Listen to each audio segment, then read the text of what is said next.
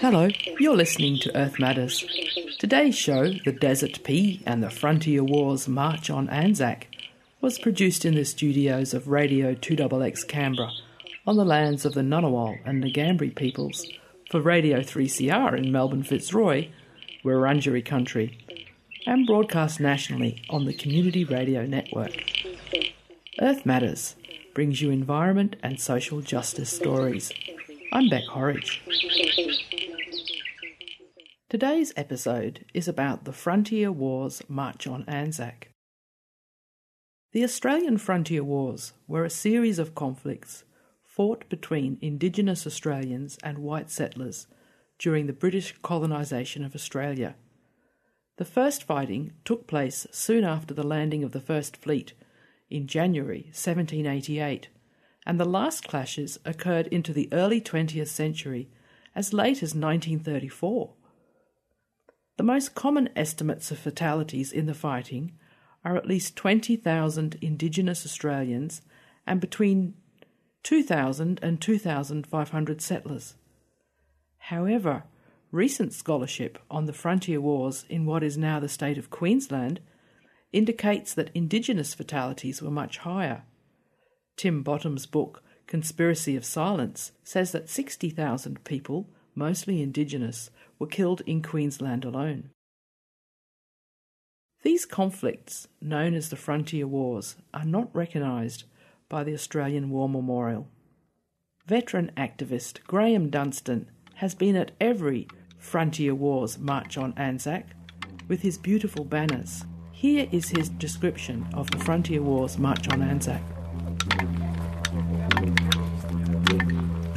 We'll be on parade again this Anzac Day. For 8 years now, there's been a Frontier Wars Remembrance March on Anzac Day, led by Gil and Michael Anderson, who initiated it in 2012. We were only few then, but now we're on hundreds. And we march up Anzac Avenue, tacked onto the end of the RSL parade, all this negotiated with the police. And when we go through the crowds, the spectators for this march, and they're largely military people, and it's a growing crowd. There are 5,000, they reckon, last year. Spontaneous applause. This is the people saying, this is a good idea. But when we get to the perimeter of the Australian War Memorial, a police line forms and tells us we're not permitted to enter. So this is the politics of the situation. The Australian War Memorial is recognising every other conflict that Australians have been involved in overseas, but it will not recognise the frontier wars, which have killed more people than any other war and radically transformed the landscape and the Australian society. Why do we try to forget it? Why do we bring it into consciousness?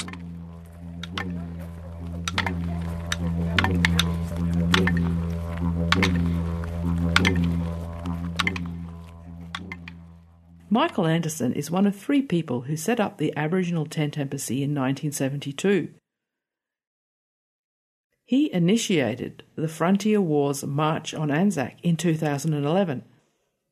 He remembers how the idea started and his tears of joy and sadness as the march approached the Australian War Memorial. 7 years ago, after we had a Sovereign Union meeting in Canberra, and it just coincidentally coincided with the Anzac Day 7 years ago, 2011. Next morning I said, let's go and do something and show our support for our fallen dead who fought for our country. But the ones who fell on this land and shed blood on this land defending their own country and supporting our uncles, grandfathers, and fathers who went to war, both in the Boer War, Crimean War, and all the wars since then that Britain's been involved in, that Australia became part of. So it was a reflection of the memories that we have and we hold dear to those people who fought for land rights way back when. And it was a solemn occasion for us. But the beauty was that when we marched to the crowd and walked through the crowd up the cenotaph, it became a very emotional moment in our lives, and because the applause was so great, it was enormous. And everybody, the white and black people who were marching at the time, we all shed tears because it was shedding tears of understanding that there are people there who understand, there are people there who accept this here, and there are people there who are supporting it, and they don't say anything, they just clap, that was very, very emotional for a lot of people, and we all felt it. It was a wonderful feeling, and so the tears were joy, and the tears was, for those who we were representing. It was a wonderful experience, and it has been ever since.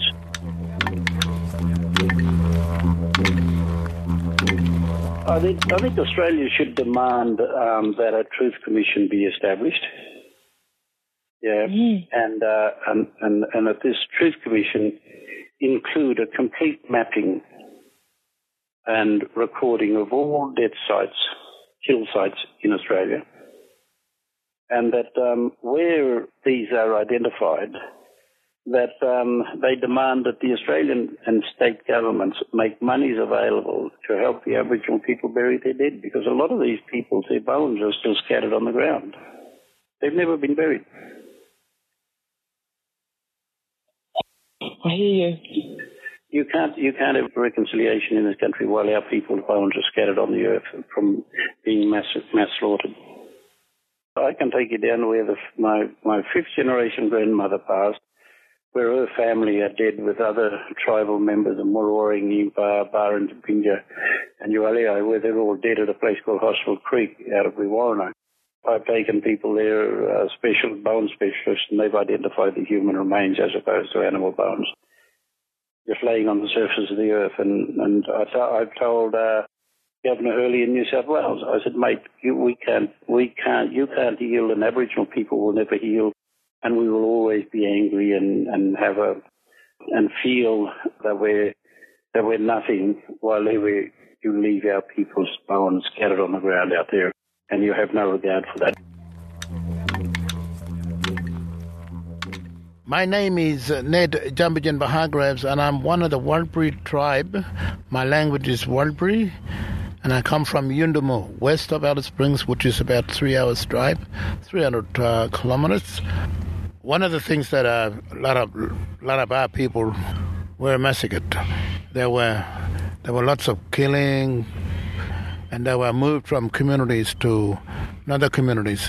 One family would go to another community, and this was a force of white people saying who and where they could go. And in those early days were really bad. They were telling people to go wherever they wanted to, which is actually wasn't a very good idea. It wasn't a very good idea to have families moved, go there, go here, and everything. So, and also we have made a video on Constance massacre, and I think a lot of those stories that were told is sad for our loved ones that have been shot by white people, Korea. And when I say Korea, it's white people. And it is not pleasant to have those things happening to our people. So, yes, thank you. Uncle Ned, are you planning to be on the Frontier Wars March on Anzac Day? What are your plans? Yes, I would love to, because I want to remember those loved ones who actually fought, as well as being murdered. So I'm looking forward to that.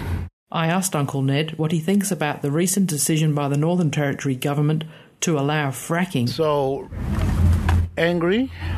Our lives are in danger, and our children, and everybody in the Northern Territory are in danger.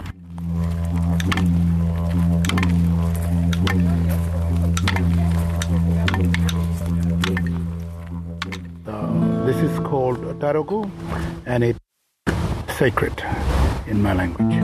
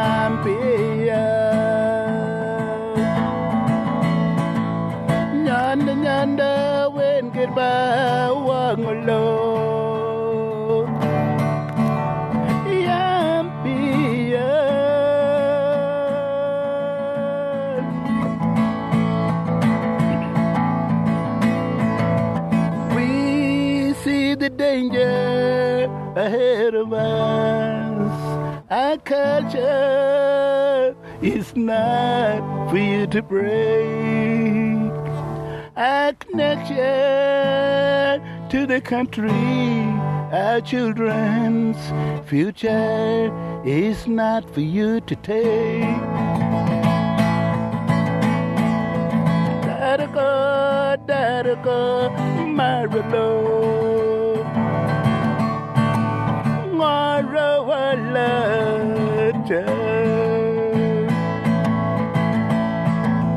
Nyanda, Nyanda, when get by Wangulo.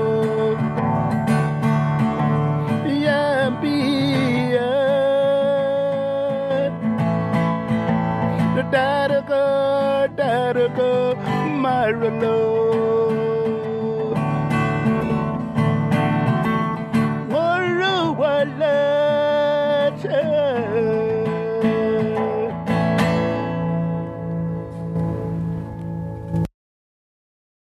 That was Ned Hargraves and his song about fracking, Daragu. And the music you can hear with Didge and Sticks in this program was a recording of the soundscape at the 2016 Frontier Wars March on Anzac.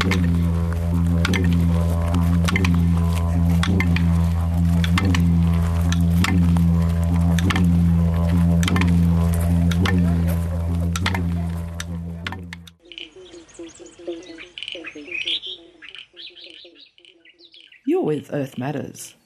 The Frontier Wars March on Anzac is in the spotlight. I've been talking to Michael Anderson, Ned Hargraves and Graeme Dunstan. And now let's hear Hazel Davies, a florist who tells the story of the desert pea as an indigenous blood flower. Hazel is teaching others to make desert pea wreaths to commemorate the frontier wars. The last 3 years, I've been looking at how we can combine the desert pea, sometimes known as Dirt's Desert Pea, putting it into wreaths for memorial to remember the Aboriginal massacres. And I'm using that flower because in my studies and career I've discovered that that flower has the same songline as the white man's Flanders poppy, so that it is a memorial flower, or what we know as a blood flower, which commemorates those who've fallen in war or have died in some way related in times of conflict. So we're looking at bringing the desert pea flower forward, which has that same songline, and to tell the whole story of Australia's beginning with between white and black history. Australia sits under a motto of lest we forget, and that's commemorated all over the land. Even at sunset in RSLs, you stop eating your steak and you have a minute's silence and you sit under that motto, lest we forget. But that's all very well if you're a white man. if you're an Aboriginal lying unforgotten on country across this land, then you are not commemorated. And bringing these two flowers together, as a florist that's been working with ritual in the War Memorial space for the last 20 years, I am experimenting with the idea of raising this flower in the public psyche as a flower of remembrance, because if we show the average Australian a Flanders poppy, a little silk war poppy, they can tell you the story that goes behind that flower. And even children can tell you the story. And I got to thinking that this little desert pea could also carry the story of loved ones lost and not recognised as well, and have the same public recognition as the Flanders poppy does. I know you've been talking to Aboriginal people about this. How have you been received, Hazel Davies, florist, activist? It's been a long road of a gentle walk. The desert pea bloodflower song lines are touching on great sadness that goes back to the birth of white and black history, and that sadness has perpetuated into ongoing genocide, grief and brokenness that walk with us today, with our First Nation people who suffer from the consequences. And so I had to be very careful about handling this flower. As a white woman, the poppy was safe to hold because it was my songline and I'd grown up under that narrative. But I felt that I had to be very careful moving into a place that was handling and looking at a story that didn't belong to me, that belonged to the custodians of the flower. And so it was a long hunt and coming in slowly into their space and asking permission to tell a story and tell an idea. And 3 years ago I walked into the Anzac Peace Camp at the invitation of, I saw an ad saying, you know, it was okay for white people to come and tell story and around the campfire. And so I walked in there and I met some uncles for the first time in my life, and they received me with grace and they let me tell the story. And from then on, I began a journey to study where the song lines occurred of the desert pea and who they belonged to. And only recently I found one of the senior custodians of that flower and those song lines, and they have graciously allowed me to continue to sing the song of the pea alongside the white man's poppy, even though the pea song doesn't belong to me.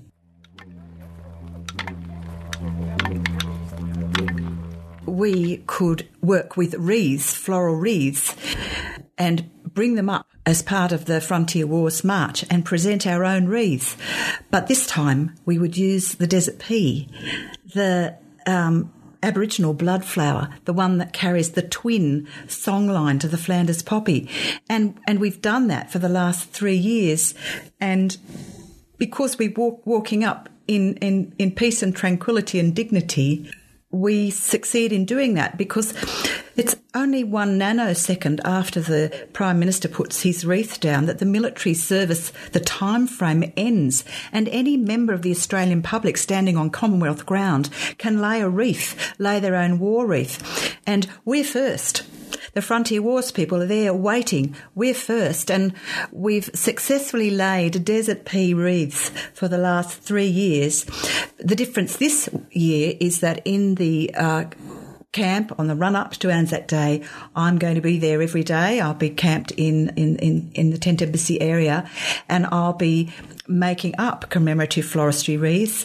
I'll be doing them from one end, the high polished military protocol version that Australia sees royalty VIP, but also I want to show people how they can gather their own materials from where they're just standing around them, and they can make their own wreath, so that wherever they are in country, if they find out where their unremembered loved ones are lying, they can make a commemorative wreath right there and then, and they can lay that wreath on the day their people died. So this action around the Frontiers Wars is a national action that we hope will then sow seeds nationally across the country in time and place for the rightful memorial of Aboriginal massacre to the same degree of dignity and ceremony and honour that the Anzac ceremonies have in the Australian psyche.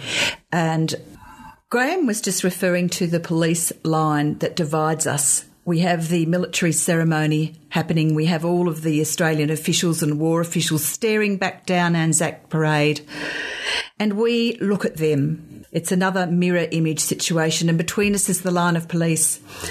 Up one end, the War Memorial people and the officials are singing the song, the Australian White Song Line, "Lest we forget. In Flanders fields the poppies blow, we shall remember them, their names shall live forevermore. No greater love has one than to lay down his life for another." The whole ideal of mateship and being there and fairness and accountability is being sproiked from those steps. And 50 paces away, the forgotten are looking back at them. And one wonders how long this tension can keep up. The other thing I'm doing is making little handmade desert peas with children and adults out of felt and a bead. It costs a couple of cents and it takes only a minute to make. And a child can make one, and a child can hear the story of the truth in a small moment whilst they're doing something creative. I was making a pea with a woman at Confest just recently, and her head was down and I thought she was having trouble making the twist. But then I realised that there were tears dropping onto the table. And she looked at me and she said this. She said, "Why are we not allowed to touch this story? Why are the Australian public not allowed to look in the cupboard? This is the skeleton in the cupboard. We all know it happened. Why do they tell us we must not touch it? What are they afraid of?" And then while she was making the piece, she said, "This is the first time I've been able to physically, symbolically touch this story as a white woman. I don't know how to grieve and I don't know how to say sorry." I think it's really timely. And I think your desert pea has legs, if I may say so, that I can see in 5 years' time people spontaneously, not waiting for the RSL or the Australian War Memorial, but spontaneously making "Lest we forget the Frontier Wars" desert pea wreaths and laying them on their local war memorial. It'll become a people's movement. I'm very much, when you say can't touch this story, well, Australian history is being written all the time, of course, but from the 70s, recognition of the Frontier Wars begins big time. There's lots of scholarship on it. What's the transition we're experiencing now is community participation and expression. The ceremony of these stories is now being enacted. I'd point people to the latest quarterly essay, Bruce McKenna, "A Moment in Time" it's called. But he's a historian who's covered the frontier wars and colonial culture. And this essay is saying, now, given the mood of the Australian population, how far we've come since the 70s and how far we've come since the Howard days and the history wars. As was demonstrated this Australia Day, the national debate, it's obvious there's a yearning to recognise this Australian past and integrate it into our present culture in some way, ritually and ceremonially. At the last Confest Festival we were at, one mother said to me, "You have just taken a piece of felt and a bead and some T-shirt material, and in 2 minutes... you've told my child the truth in a way that they can understand." The child said, "Why are we making this little red flower?" And I said, "Well, We're making it as a special flower to remember the sad things that happened to our Aboriginal people when the white people came to live with them. And this child looked at me and said, "Oh, yes, they died." And that child would have been about 7 or 8 years old. And I said to the little one, I said, "Now, when I was your age, I didn't know that." And it was a significant moment for me because I could see that the young needed to hear the truth and were hearing the truth, and they had some understanding of it. They're picking it up. So we've got a great work to do. You've been listening to Earth Matters. This edition was produced in the studios of Radio 2XX Canberra on the lands of the Ngunnawal and Ngambri peoples, for Radio 3CR in Melbourne, in Wurundjeri country, and broadcast nationally on the Community Radio Network. Earth Matters would like to thank the Community Broadcasting Foundation for their generous financial support. And if you'd like to get in touch with Earth Matters team, you can email us at earthmatters3cr@gmail.com or visit our Facebook page on Earth Matters 3CR Radio, or follow us on Twitter at EarthM Radio. If you'd like to listen to or share editions of Earth Matters, you can find this and all the Earth Matters podcasts at 3cr.org.au/Earth Matters. That's all for today's show. Thanks so much for sharing this time with us. The Earth Matters team will be back next week with more environmental and social justice stories. I'm Beck Horridge. The last minute of Earth Matters, let's hear some Gurumul Yunupingu.